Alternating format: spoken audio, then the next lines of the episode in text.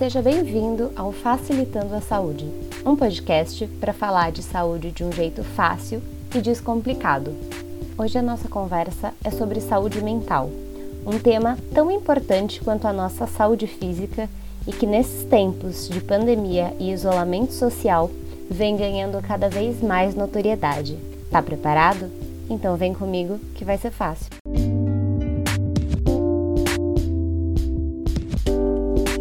Trabalho, casa, vida social, crise política, econômica, pandemia, boleto, filho, estudo, família, relacionamento.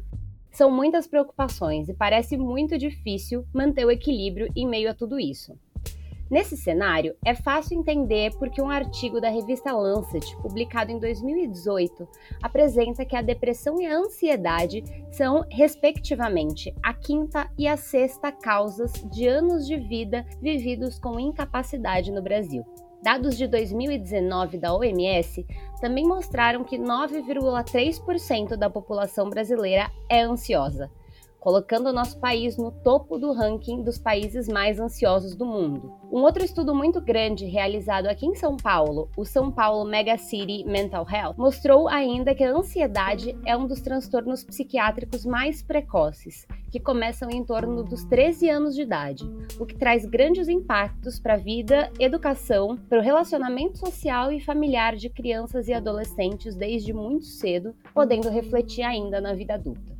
O Facilitando a Saúde de hoje traz um assunto que já foi tabu por muito tempo, mas que hoje em dia tem ganhado cada vez mais notoriedade, como Janeiro Branco, Fevereiro Roxo, Abril Azul e o mais conhecido Setembro Amarelo, que vem para nos lembrar da importância de cuidar da nossa saúde mental tanto quanto da nossa saúde física.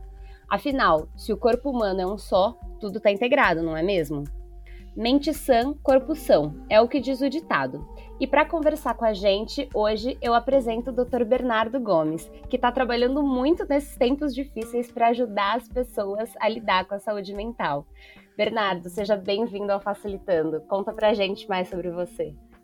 Obrigado, Ana. Obrigado primeiro pelo convite. Eu acho muito importante a gente tentar sempre trazer informações de qualidade, ainda mais nesse momento que a gente está vivendo e diante dessa pandemia tão grave. Eu estava brincando outro dia, acho que esse foi o ano que eu mais trabalhei, sem dúvida o ano que eu mais atendi e o ano nem acabou. Né? Uhum. até para a gente tentar marcar esse horário foi um pouco complicado Sim. por conta disso. né? Quer dizer, a gente está tentando atender uma demanda e, e basicamente né, 100% online no meu caso. Uhum. Mas falando um pouco da minha trajetória, eu, eu me formei em psicologia na FRJ, de lá eu fui fazer, ainda na FRJ, uma pós-graduação em terapia cognitivo-comportamental, então sou um terapeuta cognitivo desde essa época, né, já tenho aí 17 anos, uhum. e vim para São Paulo fazer o meu mestrado em 2007 em terapia cognitivo-comportamental no nosso ambulatório lá do, do Instituto de Psiquiatria Proman, trabalhando com transtorno bipolar em grupo o que eu terminei em 2010. Em 2013 eu entrei no doutorado e defendi o doutorado também numa área parecida, né, em transtorno bipolar, terapia cognitiva, uma variação que a gente fez para o transtorno bipolar, uma nova abordagem em 2018. E continuo colaborando com o programa de transtorno bipolar, né, o, o é, além de também ser professor é, de, de curso de pós-graduação desde 2016, na né, formação de outros terapeutas. Uhum. Mas acho que em resumo é isso. Maravilhoso. E eu acho legal falar aqui, né? Te apresentei aí como doutor Bernardo, até porque você é doutor, né? Tem um doutorado, mas você foi meu orientador de pesquisa, de iniciação científica, né? Então, assim, eu vou. É, eu tenho a liberdade de tirar a, a, polpa do doutor, porque a gente já tem uma relação aí. Desde quando, mais, Ana? Eu acho que eu te mas... conheci em 2000. Eu acho que 2012. Foi em 2011 ou 12. 2012. 11 é, ou 12? Já tem quase 10 anos. Antes do meu filho nascer. Pois então, é. Sim, sim, já tem bastante tempo.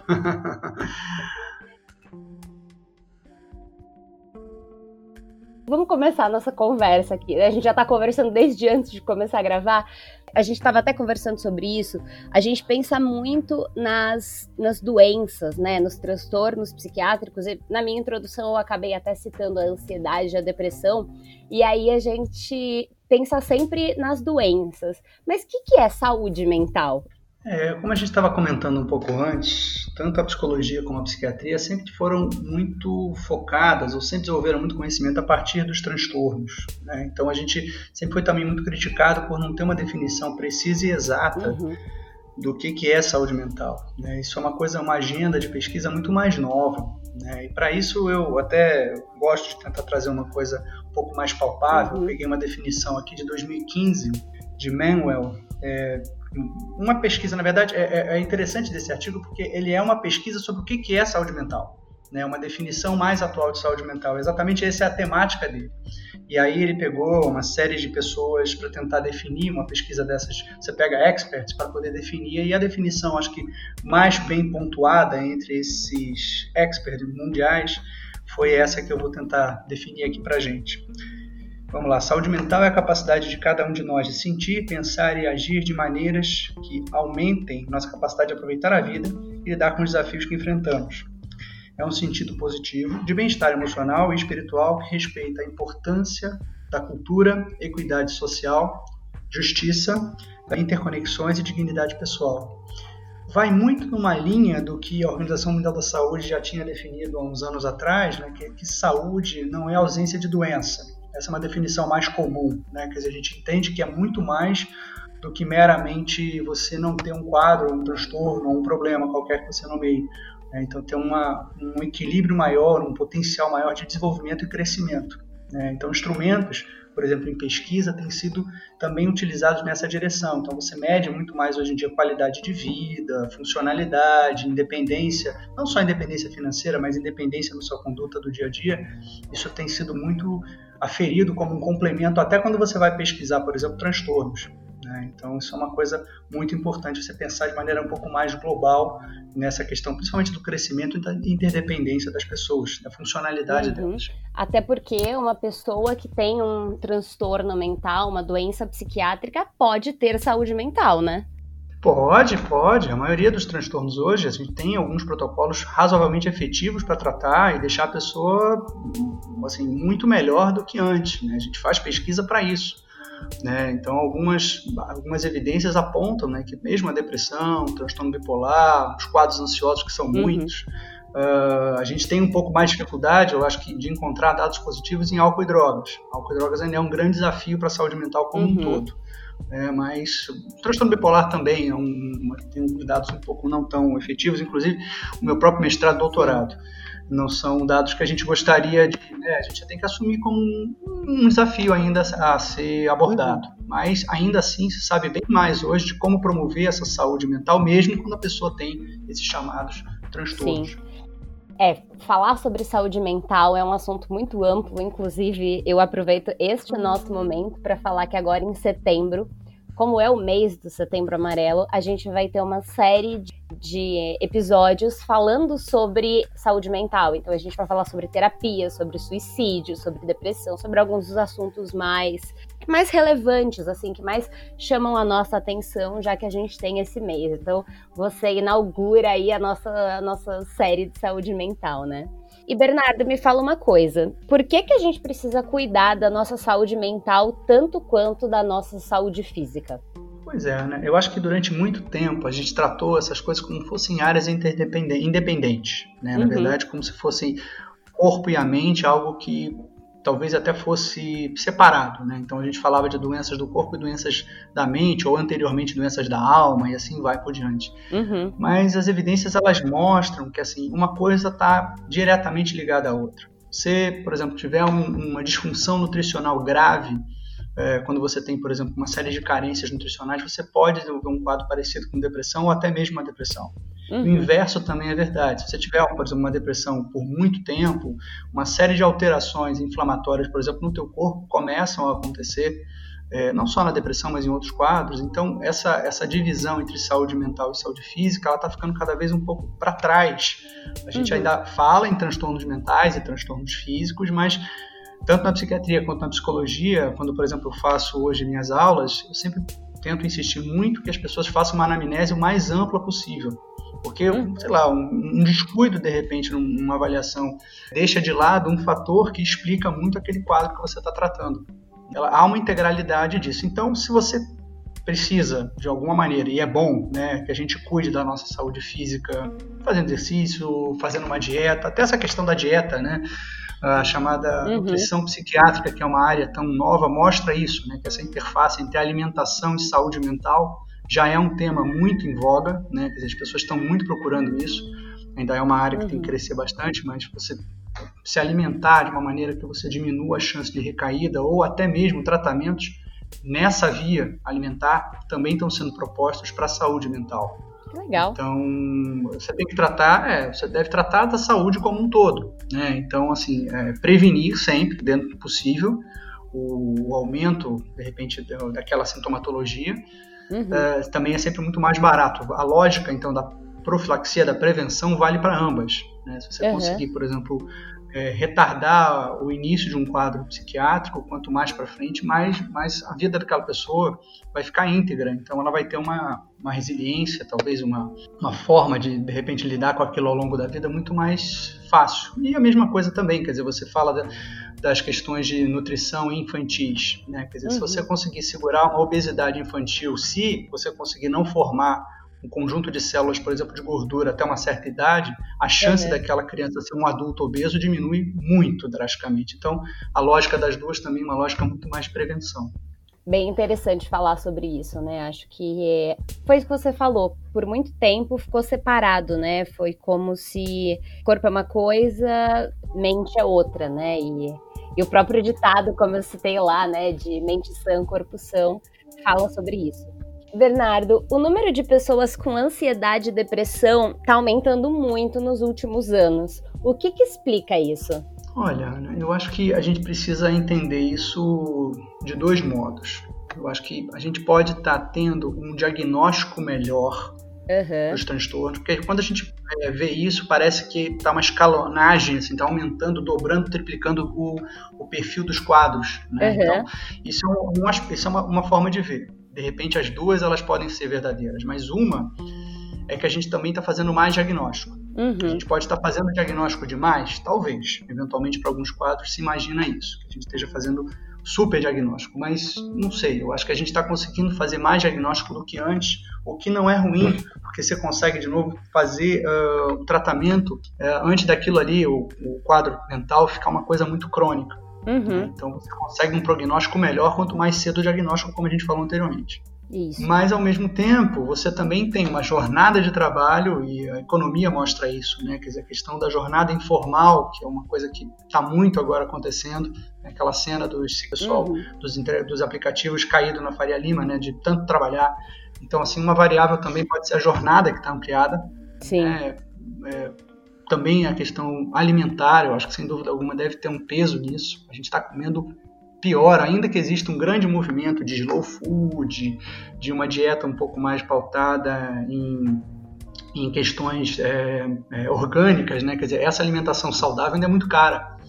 Então, você chega, por exemplo, no Hospital das Clínicas há um uhum. tempo atrás, você, ao lado do Instituto da Criança, você tinha ali uma pastelaria enorme e você tinha um monte de criança almoçando pastel. Exato. Né? Quer dizer, antes de pegar o ônibus para voltar para casa. É, é, é um uhum. alimento barato, acessível, mas infelizmente não é um alimento completo. Então, isso também, além da questão de obesidade, também uhum. talvez impacte na própria questão da saúde mental, o cuidado com o próprio corpo também. Né? Quer dizer, a gente tem uma população que também está ficando uh, mais parada e eventualmente mais é, com sobrepeso e obesidade, né? Isso também a, a falta de movimento é, também parece ser um problema para isso. Tanto é que, por exemplo, em abordagens como a terapia cognitivo comportamental, se insiste muito na ativação comportamental como uma abordagem efetiva até para depressão, né? Que as coisas é mover o corpo. Né? Uhum. Então você tenta fazer com que a pessoa se movimente, não só Sim. pela questão subjetiva de dela gerar novas evidências ou novas situações para ela, mas também pela questão do movimento em si, né? Você tentar se mexer um pouco mais. Então, acho que tem duas maneiras da gente ver isso. Existe uma piora, talvez, na qualidade de vida de uma parcela da população que está trabalhando muito. Né? A gente tem jornadas hoje de 16, 17, 18 horas. A questão alimentar, né, que está em voga, uhum. eu acho que a questão também do baixo exercício físico, qualidade do sono também da população parece que piorou muito, seja pelo ruído, que as cidades elas também têm uhum. sido mais ruidosas do que anteriormente. E também não dá para desconsiderar, pelo menos em mega, megalópolis como São Paulo, a própria questão da qualidade do ar, né? Quer dizer, a qualidade daquilo que a gente consome, seja respirando, comendo, bebendo. Então, tudo isso deve ter um, um, papel nessa piora na saúde mental. Mas, por outro lado, a gente também pode pensar que a gente está conseguindo, com um aumento na rede de suporte de saúde mental, que poderia ser muito maior e deveria ser muito maior, mas há mais profissionais de saúde hoje, um diagnóstico mais precoce. Então, isso aumenta também exponencialmente o número de pessoas com quadros. Por muito tempo, alguns transtornos eles foram tratados aí de maneira talvez um pouco subjugado, assim, Sim. no sentido de a pessoa estava deprimida, mas aí falava que ela estava só triste, ou então uhum. que ela não tinha tempo para ficar Sim. triste, até porque saúde mental sempre foi um tabu, né? Falar sobre isso. Uhum. Eventualmente ainda é hoje. Por mais que a gente fale bastante sobre o tema, as pessoas ainda veem a depressão, a ansiedade, o transtorno bipolar como assim um bicho de sete cabeças. Não é bem por aí, né? É, não, absolutamente não. São quadros importantes, devem ser tratados, eles afetam muito o curso da vida das pessoas. E é o que você falou, né? Saúde mental para muita gente ainda é um luxo. Exato. Você às vezes até atende pessoas assim de poder aquisitivo, né, que poderiam eventualmente investir numa terapia, poderiam fazer um tratamento com um psiquiatra, se for o caso, tomar medicação, mas consideram isso uma coisa supérflua. Exato. Né? Quer dizer, eu não tenho tempo para ficar deprimido. Exatamente. Eu já ouvi isso de muita gente. Uhum. Como se depressão fosse uma questão de é, desocupação. Exato. Você não tem ocupação. Pelo contrário, se você se ocupa demais, cuida disso, aí que realmente a chance de você ficar, por exemplo, deprimido aumenta. Por que, que as pessoas estão falando tanto de saúde mental nesse momento de pandemia?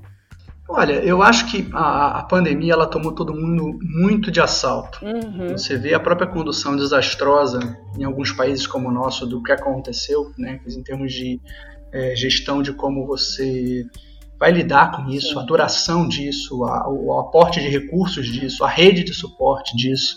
Então, isso foi um aumento muito grande que pegou países diferentes de maneiras diferentes, uhum. mas países como o nosso, por exemplo, tiveram uma condução muito infeliz desde o início desse, de todo esse problema.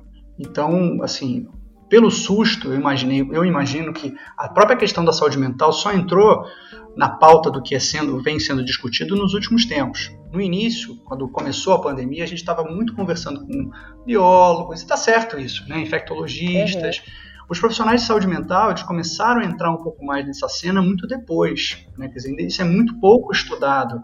Eu comentei antes da entrevista que, assim, dando uma olhada nas revisões, a gente tem revisões já sobre esse tema, que mostram que há um aumento muito grande dos casos de depressão, ansiedade.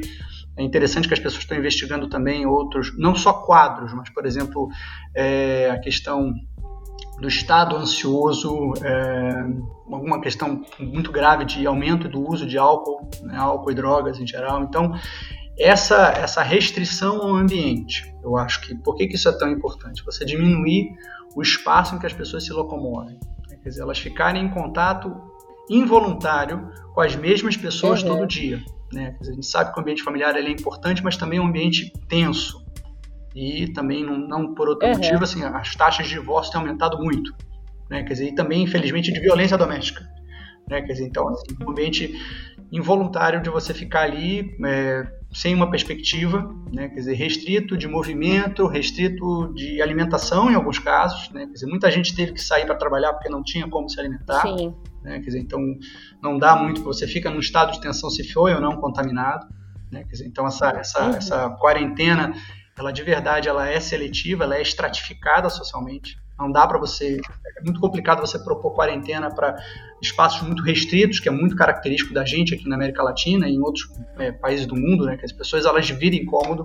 Então não, é praticamente absurdo você propor uma, uma quarentena perfeita para a maior parte da população brasileira, por exemplo. Né? Porque ela precisa sair para trabalhar, ela precisa voltar para aquela casa. A gente deixa muito pessoas com os nossos jovens ficam muito com tempo idosos, que é uma população de risco. Então, eu acho que toda essa atenção, sem um, um, cenário, a dificuldade de você ter um discurso coerente por parte das autoridades também. Uhum. Né? A gente vê a demora que foi para você instituir o uso de máscara no mundo como um todo. Né? Quer dizer, que é uma medida relativamente simples. A gente não sabia, talvez, que ela pudesse tão efetiva ainda no início, mas assim, é, é, demorou muito para se assumir isso e no Brasil ainda não se assumiu, né? Quer dizer, ainda tem muita gente que não usa dentre as nossas autoridades. Então, novamente, a gente tem um, uma dificuldade de discurso e de coerência, o que aumenta muito a tensão. E chega um ponto que as pessoas realmente começam a se saturar, né? Quer dizer, elas não vão mais seguir aquilo ali. Né? Então é o que eu acho que está acontecendo agora. As pessoas já flexibilizaram a quarentena há algum tempo. Né? Então isso não é uma coisa tão simples, você manter tanta gente em casa por conta dessa restrição. Até, até em última análise, o, o próprio sol, né? Quer dizer, a privação de luz solar uhum. também parece, de alguma maneira, aumentar a uhum. chance de você ter quadros como a depressão. Então, muita gente está repondo vitamina Sim. D. Eu, por exemplo, estou repondo vitamina D. Porque ainda que eu trabalhe de varanda, eu não consigo tomar sol direto. Uhum. Então, né, criança em casa, os espaços que a gente tem, né, quer dizer, as casas não foram feitas para ficar tanto tempo a gente né, esses apartamentos que a gente tem não foram feitos para a gente ficar ali como eram casas, por exemplo, antigamente. Né, que, tinha um vários... quintal, que tinha um quintal, exato. Eu, eu, por exemplo, eu estou na área comum do meu prédio, que está deserta, não por causa do frio, mas porque você não pode usá-la, né? Então, assim, você tem, aí você compensa isso com áreas comuns, mas você não pode usar a área comum porque ela pode ser vetor de contaminação. Isso uhum. certamente vai impactar na saúde mental é, e, e, esse, esse intervalo também de falar de saúde mental, né? Dizer, uhum. assumir que isso é importante. Uma entrevista uhum. recente do professor Jair Jesus Mari na Folha dá conta, na opinião dele, né, essa, essa opinião dele, ele é um professor muito importante da Unifesp, uhum. que a onda da saúde mental ainda vai durar muito mais tempo. Sim. Muito mais tempo do que a onda da, da, da contaminação. Então é, é, é primordial a gente falar de saúde mental, seja diagnóstico, seja como conduzir o dia a dia para não piorar. Então, acho que essa geração Covid também, essas crianças que ficaram em casa praticamente um ano, né, a gente também uhum. vai ter ainda uma repercussão disso. E ainda tem as pessoas que vão ter que lidar com o luto, né? Porque a gente. Pois tem... não, sim, sem dúvida. Nem uhum. vai entrar tanto aí no assunto do luto. Quantas pessoas que perderam parentes, amigos sim. e que não puderam aí se despedir por conta uhum. da, da restrição dos velórios e dos enterros. Então, sim. isso tudo influencia muito. Assim. Recentemente eu estava conversando com uma colega da área da saúde e aí a gente falou sobre a ressaca da pandemia, né? Uhum. Que depois de passar o Covid, de passar passar a doença, a gente talvez tenha essa ressaca, né, no sentido de, de que as pessoas elas vão precisar de uma atenção maior, porque a gente está há, sei lá, cinco meses sem ver nossa família, nossos amigos, é, as pessoas que a gente gosta, então isso tudo é muito difícil, assim, né, mesmo para quem por exemplo, que é o meu caso, que faço terapia, tem momentos que acho que, de fato, vocês psicólogos estão trabalhando muito, assim, para para ajudar a gente, né? A população que está precisando de ajuda. É, eu, eu acho que aí, aí tem também a, quem ajuda a essa rede, né? Dizer, uhum. Eu acho que os profissionais de saúde como um todo também ficam nessa história da linha de frente. A gente tem, né, quer dizer, médicos é, aqui é, que não estão bem. Acho que você tem é, profissionais de saúde mental, né, psicólogos, psiquiatras que também não estão bem. Essa sobrecarga também. E aí cada, cada, cada profissional de saúde que cai por algum quadro desse é exponencialmente danoso para a população em geral, seja no privado ou no público. Né? Quer dizer, então você também tem essa questão. Mas isso que você falou do luto, sem dúvida, é um cenário de perda muito grande. Né? Não só de perda de pessoas, mas de perda de poder aquisitivo, de perda de mobilidade, de perda né? Quer dizer, é, é um pouco complicado isso mesmo, né? lidar com isso, trabalhar isso. Sim, com certeza. E eu acabei falando sobre a terapia. É... Para que, que serve a terapia? Olha, depende muito do para quem você vai perguntar isso. Né? De novo, uhum. saúde mental tem várias definições, eu tentei trazer uma. A gente tem definições do que é terapia, assim, como uma forma de tratamento razoavelmente estruturado, que advoga, né, que tenta defender um sigilo, né? a gente faz o contrato psicológico, e existem várias características em comum entre as terapias. Essa ideia, da maioria das vezes você trabalha individualmente, mas também você tem abordagens coletivas, né, que a gente chama de terapia em grupo.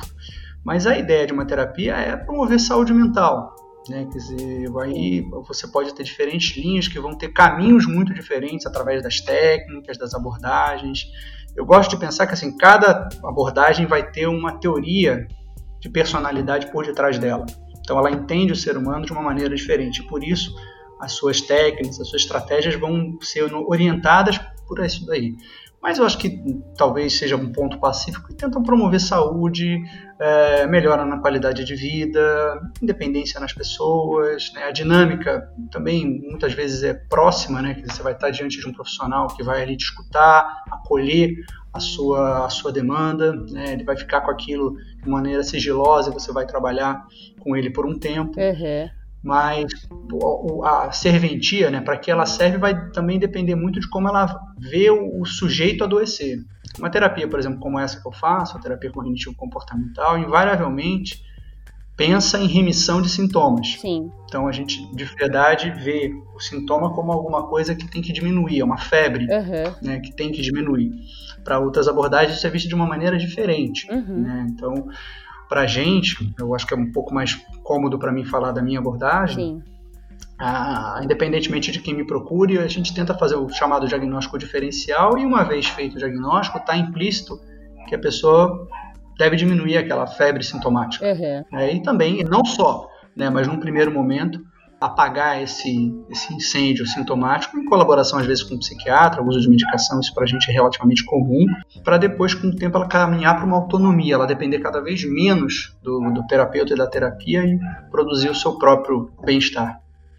E você falou um pouquinho da linha que você trabalha, que é a cognitivo comportamental. Tem outras linhas, né? Você consegue falar rapidinho assim sobre qual é a diferença, assim, por exemplo, da psicanálise para cognitivo comportamental?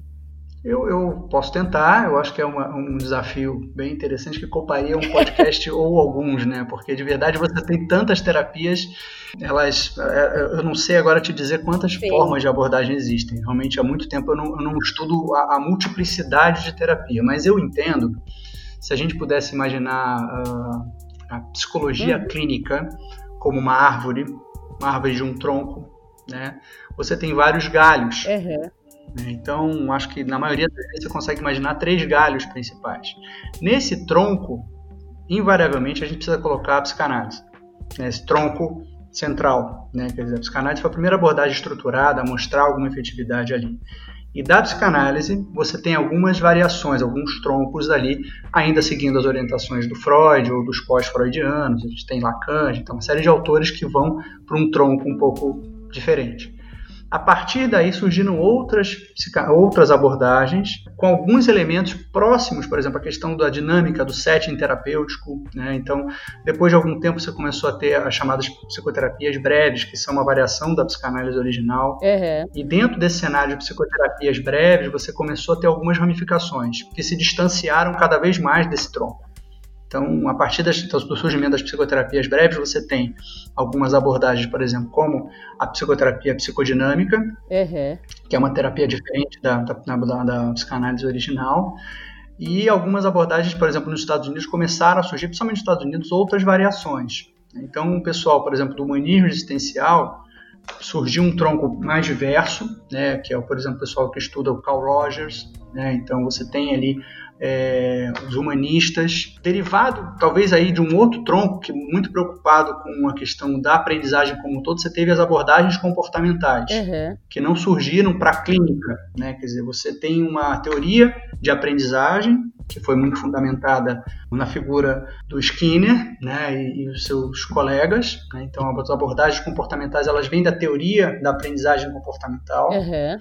E ali num tronco entre essas abordagens mais breves e humanistas existenciais, na década de 60 você tem o surgimento dessa interfase, mais ou menos, ou essa divisão, que seria o que o Aaron Beck definiu como terapia cognitiva. Originalmente chamava-se só terapia cognitiva. Depois de algum tempo ela passou a se chamar terapia cognitivo-comportamental com a incorporação de algumas estratégias da terapia comportamental originária.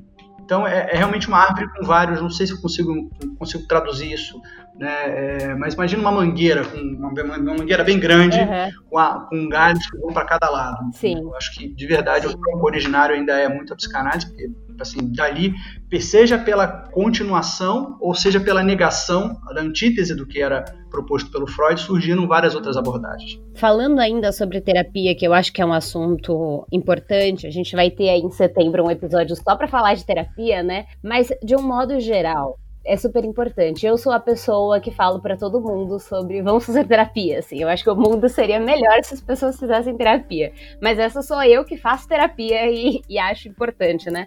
Mas por muito tempo as pessoas elas viam tanto a terapia quanto os psicólogos como uma coisa para quem era louca, né? Mas não é desse jeito, né? Eu pelo menos acho que eu não sou tão louca assim. É, todo mundo pode fazer terapia? Olha, poder pode. Eu acho que a pessoa tem que ter uma demanda de clareza o que, que ela quer. Né? Quer dizer, a terapia ela, ela funciona muito melhor quando a pessoa se voluntaria a estar diante de um psicólogo ou de um psiquiatra, né? de um terapeuta, digamos assim. Uhum, então, sim. acho que uma expressão antiga é estar em terapia, né? Quer dizer, você estar no momento, no seu momento de terapia, reservar um tempo, tem uma dedicação, tem um valor investido nisso, seja nos honorários do, do psicoterapeuta, mas sim, ela, é, ela deveria até ser mais acessível dessa maneira. As pessoas deveriam ter a chance de escolher estar em terapia antes de, de repente, padecerem de algum quadro. Né? Então seria sempre muito desejável, uhum. dentro, por exemplo, do Sistema Único de Saúde, que você tivesse essas opções. Né? Mas está muito longe de ser uma coisa só para quem tem a, a, loucura, ou como a gente depois né, começou a chamar mais especificamente esquizofrenia, que é um quadro que acomete 1% da população, é uma, um percentual muito pequeno do que a gente trata, que é a loucura. Sim. Né? Então, em geral, que compõe, assim, por exemplo, são muito mais quadros de ansiedade, que tem uma prevalência muito grande, quadros de humor, mas também não quadros, né? Quer dizer, a pessoa pode procurar um terapeuta porque tem uma questão, uma fase da vida dela que está difícil. É, na verdade, é, é, eu acho até muito desejável isso, né? Ao longo da vida você passa por várias transições de papéis né, que você vai sendo, saindo de filho, aí você passa a ser um profissional, de um profissional você passa a ser, é, de repente, um pai, como é o meu caso, ou depois você começa a caminhar para uma aposentadoria mais à frente. Então, essas transições, elas são de, geralmente muito difíceis uhum. para boa parte das pessoas. Né? E também a rede de suporte, né? dizer, a quantidade de amigos que você tem, ainda que as redes sociais tentem de alguma maneira mitigar isso, que eu acho que é um tema também que a gente vai conversar aqui daqui a pouco, a presença física das uhum. pessoas, não sei, as pessoas estão muito mais afastadas, elas gastam muito tempo trabalhando e se deslocando, se deslocando e trabalhando. Então, as relações humanas de um tempo para cá também se esfriaram, esfriaram muito. Às vezes a abordagem, uhum. a terapia, ela não vai suprir isso né? Mas ela, de alguma maneira, ela, ela acaba sendo um caminho para a pessoa que de repente às vezes não tem nem com quem conversar. Você tem muitos, não que seja um diagnóstico, isso não é um diagnóstico, Sim. mas é, e não é o ideal. Mas a pessoa pode chegar num ponto da vida que ela de verdade não tem com quem contar ou com quem confiar para conversar determinadas coisas pessoais. Às vezes, por um período, por um período, o terapeuta também pode fazer um pouco esse papel, embora não seja o objetivo final de uma terapia. Outra coisa importante, no mundo que a gente vive hoje, a gente é bombardeado o tempo todo por um monte de notícia ruim, né? principalmente nesse momento que o mundo tá parado por conta de um vírus. E, por outro lado, a gente tem sempre um mundo muito bonito nas redes sociais, onde todo mundo é feliz o tempo inteiro, onde tudo é perfeito, onde as pessoas são sempre equilibradas, né? E as pessoas, elas não são sempre felizes. Eu acho que ninguém é feliz o tempo inteiro, né? A gente tem momentos. Mas nesse momento de redes sociais é o que a gente vê na maioria das vezes. Quando a pessoa não tá legal, tem algum sinal de alerta é, de que alguma coisa não tá indo muito bem e que ela precisa procurar ajuda? Olha, eu acho que se você observa uma pessoa que está muito isolada, ela está respondendo pouco, ela começa a ficar mais parada, até a velocidade da fala dela diminui, ela começa a faltar compromissos. Eu acho que aí já são cenários, talvez, um pouco de que alguma coisa está muito esquisita ali. Né? Dizer, então não tem um cenário, um, um, um sintoma único para você observar. Mas eu, nas minhas aulas até eu falo, eu acho que tem que observar, por exemplo, intensidade e consistência. Sim. Né? Quer dizer, a intensidade dessa mudança e o quanto ela está durando. Uhum. Ninguém faz um episódio depressivo em um dia. É. Né? Quer dizer, ele vai sendo de alguma maneira, ele vai piorando. Então, quer dizer, você tem que observar por um tempinho um pouco maior para também não ser um alarme, né? Quer dizer, a pessoa está no quarto, o seu filho está no quarto o dia inteiro. Ele pode estar jogando. Né? Não é o ideal. Isso pode até ser um problema se ele jogar vários dias, mas ele pode passar um dia jogando né, eventualmente. Ele pode passar um dia dormindo, adolescente dorme pra caramba. Então também não é o caso de a gente ficar muito agora. Se ele fica dormindo no quarto, interagindo pouco é, realmente com as pessoas. Eu sei que o mundo virtual ele é muito é, ele é muito usado hoje em dia e tem as suas consequências. Isso inclusive já virou um quadro. É, o Organização Mundial da Saúde já está assumindo que o abuso de determinado tempo virtual já é um problema. Né? Então já virou uma outra patologia, o excesso de virtualidade, né, de jogo eletrônico, por exemplo. Então, mas eu acho que pensando no que a gente deve observar, eu acho que é isso, a intensidade dessa mudança e por quanto tempo ela durou. Uhum. É um dia apenas? Não, mas se você tem uma pessoa que está uma semana trancada no quarto, está falando pouco com você, está muito braba, está uhum. muito irritadiça, né? Pode não ser uma tristeza, ela pode estar com muita raiva eventualmente está mais nesse cenário que está acontecendo, ou tendo um pouco mais de, de, de. repente ela já tinha um quadro ansioso, mas ela, por exemplo, pode estar tá aumentando, isso a gente observa muito em criança, né? Ela está aumentando essa ansiedade de separação, ela não consegue mais ficar sozinha, ela tem dificuldade de estar toda hora observando onde estão os pais, onde estão as pessoas, ela começa a ficar um pouco mais dependente, ela já estava mais independente, ela começa a ficar, ela recrudesce, ela volta para trás no seu uhum. desenvolvimento. Porque eu acho que muitos pais devem estar notando isso em filhos. Então aí eu acho que já começa a ser uma hora da gente pelo menos procurar um terapeuta para começar uma investigação. Né? E, talvez em algum cenário um psiquiatra para de repente fazer ajudar no diagnóstico diferencial. É sempre bom para fazer um diagnóstico, falando de diagnóstico, às vezes ter mais de uma opinião. Só um psicólogo pode ajudar, mas às vezes é bom também consultar um psiquiatra, às vezes um neurologista, uma série de coisas. Outra também outra demanda muito comum hoje em dia, tem sido investigada nesse estudo, é a insônia. A insônia, a dificuldade de dormir, ela afeta um monte de coisa porque durante o sono você tem uma série de processos de restabelecimento, né, de construção celular, de manutenção celular, quando você faz o exercício físico, é quando você faz os processos de construção celular, anabolismos, né, no caso do, do aumento de massa muscular, mas também é quando você uma série de processos no cérebro acontece. Então a arquitetura do nosso sono ela é muito importante de ser mantida. E as pessoas estão reclamando muito de insônia, porque os dias estão muito iguais. Sim. Então você fica muito tempo é, sobre luz artificial. Teu cérebro não entende que horas é dormir, que horas é para acordar. Então você pode estar tá tendo uhum. experiências de insônia é, induzidas por mudanças ambientais. Não é que a pessoa tinha uma insônia primária. Ela tem uma insônia meio que por conta dessa história. Os quartos, as casas são muito fechadas, janelas também muito fechadas. Então, é, isso pode atrapalhar muito o cérebro da gente entender.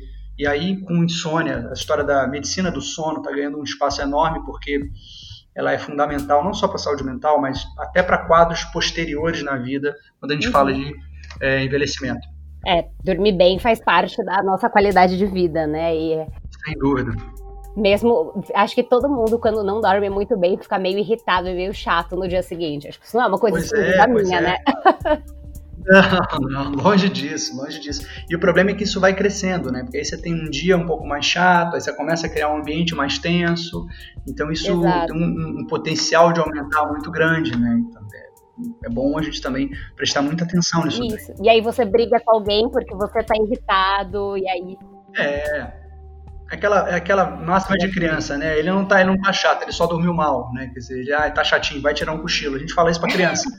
Mas para adulto a gente esquece, né? Quer dizer, a gente vai, vai, vai dormir um pouquinho. adulto também, né? É, não consegue tirar um cochilo tão rápido, né? Mas seria bom, né? É, eu acho que se as pessoas tirassem mais cochilos, talvez elas fossem um pouco mais felizes, é, mas... É, não, importante, é cochilo, tá? Não é dormir, não é trocar noite pelo dia, tá? É cochilo. Cochilo naquele conceito bem espanhol de siesta, né? Uma coisa um pouco mais curta, né? Senão Sim. aí você também bagunça Dá a tua arquitetura. Rapidinho é, é um cochilinho ali de 15, 20 minutos, talvez pudesse. Parece que até tem gente que defende que isso deveria ser uma prática mesmo para a saúde mental. Pois é, pois é. Eu, eu sou super a favor, inclusive gosto muito de dormir.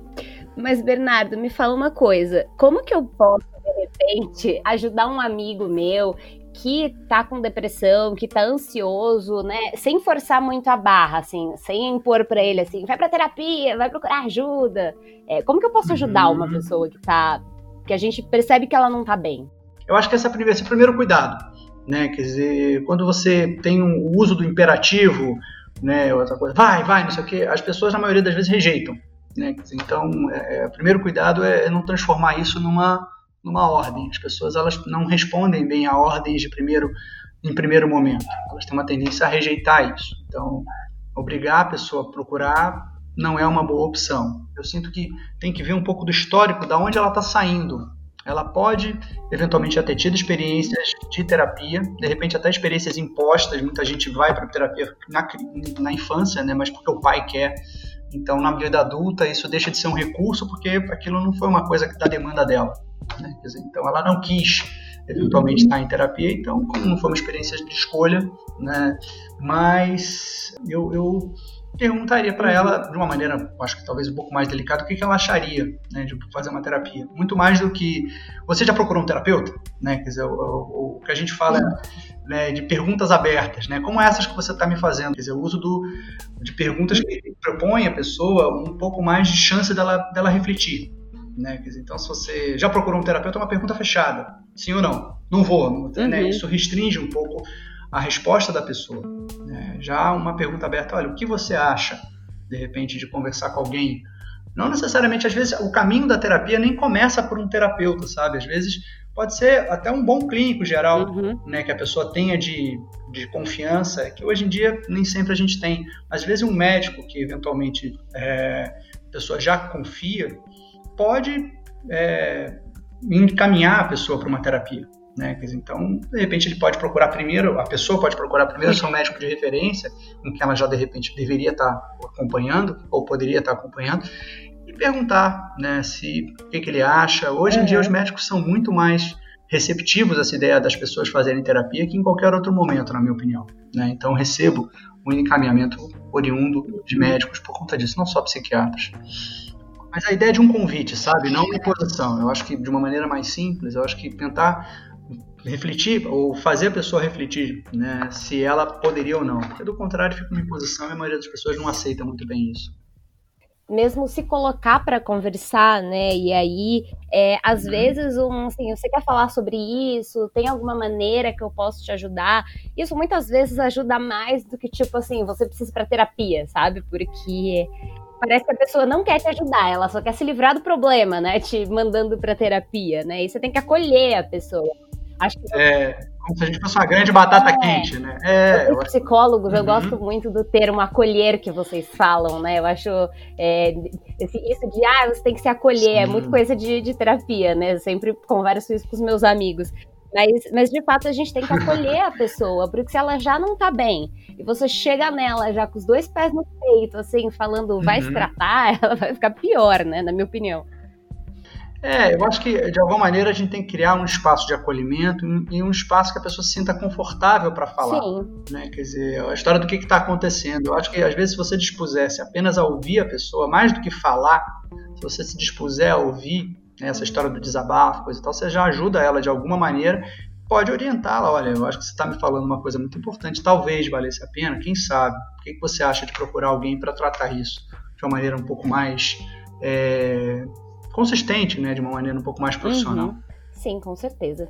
Pra gente finalizar a nossa conversa, que tá ótima, eu ficaria horas falando com você, mas é, infelizmente precisamos aqui finalizar. Você tem dicas, além da terapia, umas dicas rápidas pra gente manter a nossa saúde mental, não só agora na pandemia, mas de um modo geral? A gente já falou sobre a soneca, eu acho que a gente devia já implementar isso. Uhum. é, eu acho que a soneca também, de novo, ela, ela, ela, ela, pode ser uma ideia para algumas pessoas, não para todas, né? Para gente que tem muita dificuldade para dormir, como eu, a soneca pode ser um problema, né? Mas vamos lá. Eu acho que primeiro eu, eu faria um check-up de todas as coisas que estão acontecendo é, na vida da pessoa, né? Quer dizer, por exemplo, essa questão das metas, como ela está. Eu acho que mais do que uh, a gente está muito falando de rotina. Né? A OMS divulgou, acho que lá para março, abril, eu passei para todos os meus pacientes e posso passar aqui para você também, Ana, algumas diretrizes de saúde mental. Né? E o que, que dessas diretrizes eu, eu lembro mais ou menos de cabeça, que é essa ideia de você criar uma rotina. Então a gente fala muito de rotina, uma rotina que tente se assemelhar ao máximo possível do que a pessoa tinha antes. Né? Isso muitas vezes não dá, mas o máximo possível no sentido de horário de acordar, hora de trabalhar, hora de comer. Com a história da, do home office, o que eu vejo é que as pessoas estão uhum. trabalhando mais ainda. Né? Quer dizer, então elas comem diante do computador, elas não separam um tempo para comer. Isso tem vários problemas. Né? Quer dizer, a gente deve separar um tempo para fazer as coisas, de ensinar o nosso cérebro também que aquele momento é para isso. Né? Dizer, então, comer, por exemplo, não comer rápido, não comer vendo televisão, não comer na cama. Eu acho que separar espaços para uma rotina que seja dividida em momentos. Né? Então, se eu estou comendo, eu estou comendo. Uhum. Se eu estou vendo televisão, eu vou ver televisão. se eu estou trabalhando, tentar diminuir aquela, esse dedo nervoso de abrir, abrir, várias abas ali. Então aí você entra em rede social, você entra no YouTube da vida, alguma coisa para e de verdade você acaba não produzindo tanto porque você está se distraindo. Né? Quer dizer, isso também causa sobrecarga, né? E também causa estresse na pessoa. De um modo geral, tudo que a gente chama de psicopatologia tem um pezinho nessa ideia de você estressar-se, de você se estressar demais. Parece que todas essas doenças têm essa, esse ponto em comum. Então, o que a gente puder fazer para ficar um pouco mais tranquilo, né, separar um pouco mais de tempo, até se você for o caso, você tem hoje é, alguns aplicativos que fazem isso, refletir um pouco mais. Para quem gosta, essa ideia de meditação pode ser uma ideia boa. Eu tenho tentado fazer isso na medida do possível. Né, você separa um tempo para um certo uhum. silêncio cognitivo também né? Quer dizer, desligar um pouco a cabeça. Para quem é ansioso, parece que é muito bom, né? embora seja difícil. Né? Então, é, eu acho que seria um pouco nessa linha. Também, como comecei a falar, um pouco de pensar nas metas. Eu acho que agora está muito difícil pensar em metas, mas é, assim, isso vai passar em algum momento.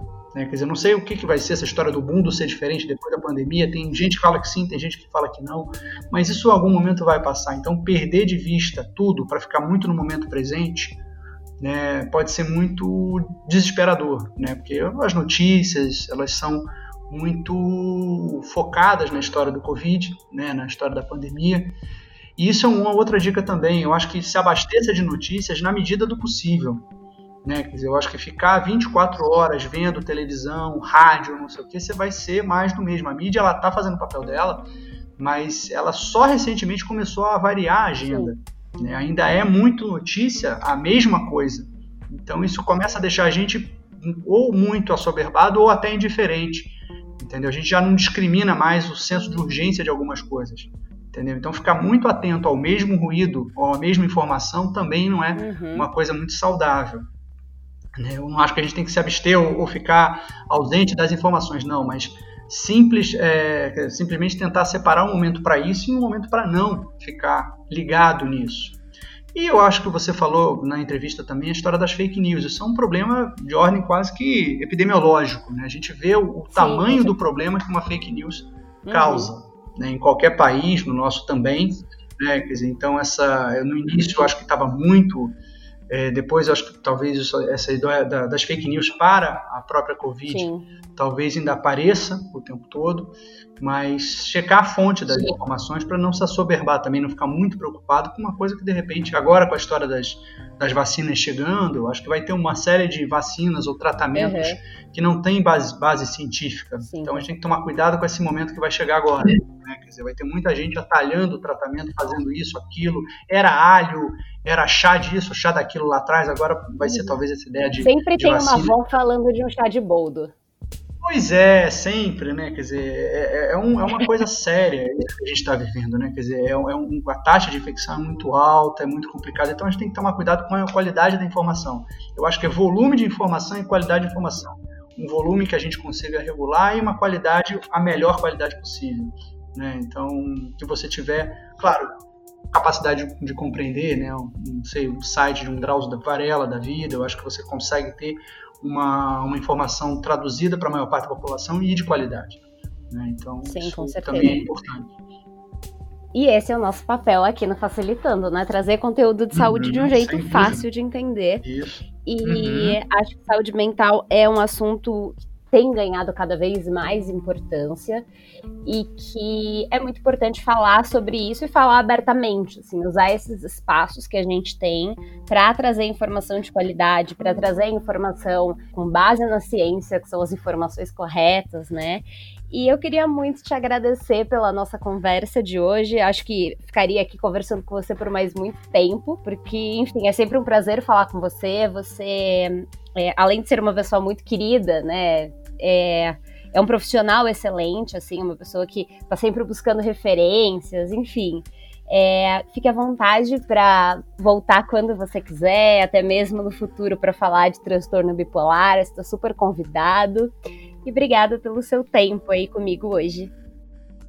Eu que agradeço, Ana. É realmente um prazer a gente manter esse contato aí. Realmente, fazendo as contas, já são quase 10 anos, né? A gente vira e mexe está falando um com o outro. É muito bom ter contato é, com os alunos, né? Quer dizer, eu acho que além de profissional né, de psicologia, eu também sempre gostei dessa ideia de tentar me manter atualizado pela ideia de que a gente tem que aprender, né? Quer dizer, e eu também acho que um pouco por isso que eu tentei virar professor, não para ensinar apenas, mas para aprender. A gente aprende muito e eu acho que é super importante não só aprender, como também divulgar. É, essa ideia da gente divulgar a informação, ela é super importante porque ela tem um papel social muito, muito relevante. Ainda mais nesse cenário né, eu brinco, né, quer dizer, a gente está infelizmente caminhando para uma marcha da ignorância em uma certa, em grande medida, para uma série de coisas que estão acontecendo no mundo, não só nesse país, né? Então, se você puder realmente trazer isso, acho que você está de parabéns, eu acho que é muito legal, né, que a gente consiga ter esses espaços para as pessoas poderem de alguma maneira refletir e até mudar alguns comportamentos, né? Boa parte disso que a gente chama de saúde mental às vezes começa muito, muito, muito é, tênue. Né? Então, às vezes, você vê um, um, podcast, você vê uma entrevista, acende uma, uma luz na pessoa de, opa, será que pode ser que eu também precise de ajuda? Então, isso também tem um papel de mobilizar as pessoas e criar essa chamada demanda né, de atendimento.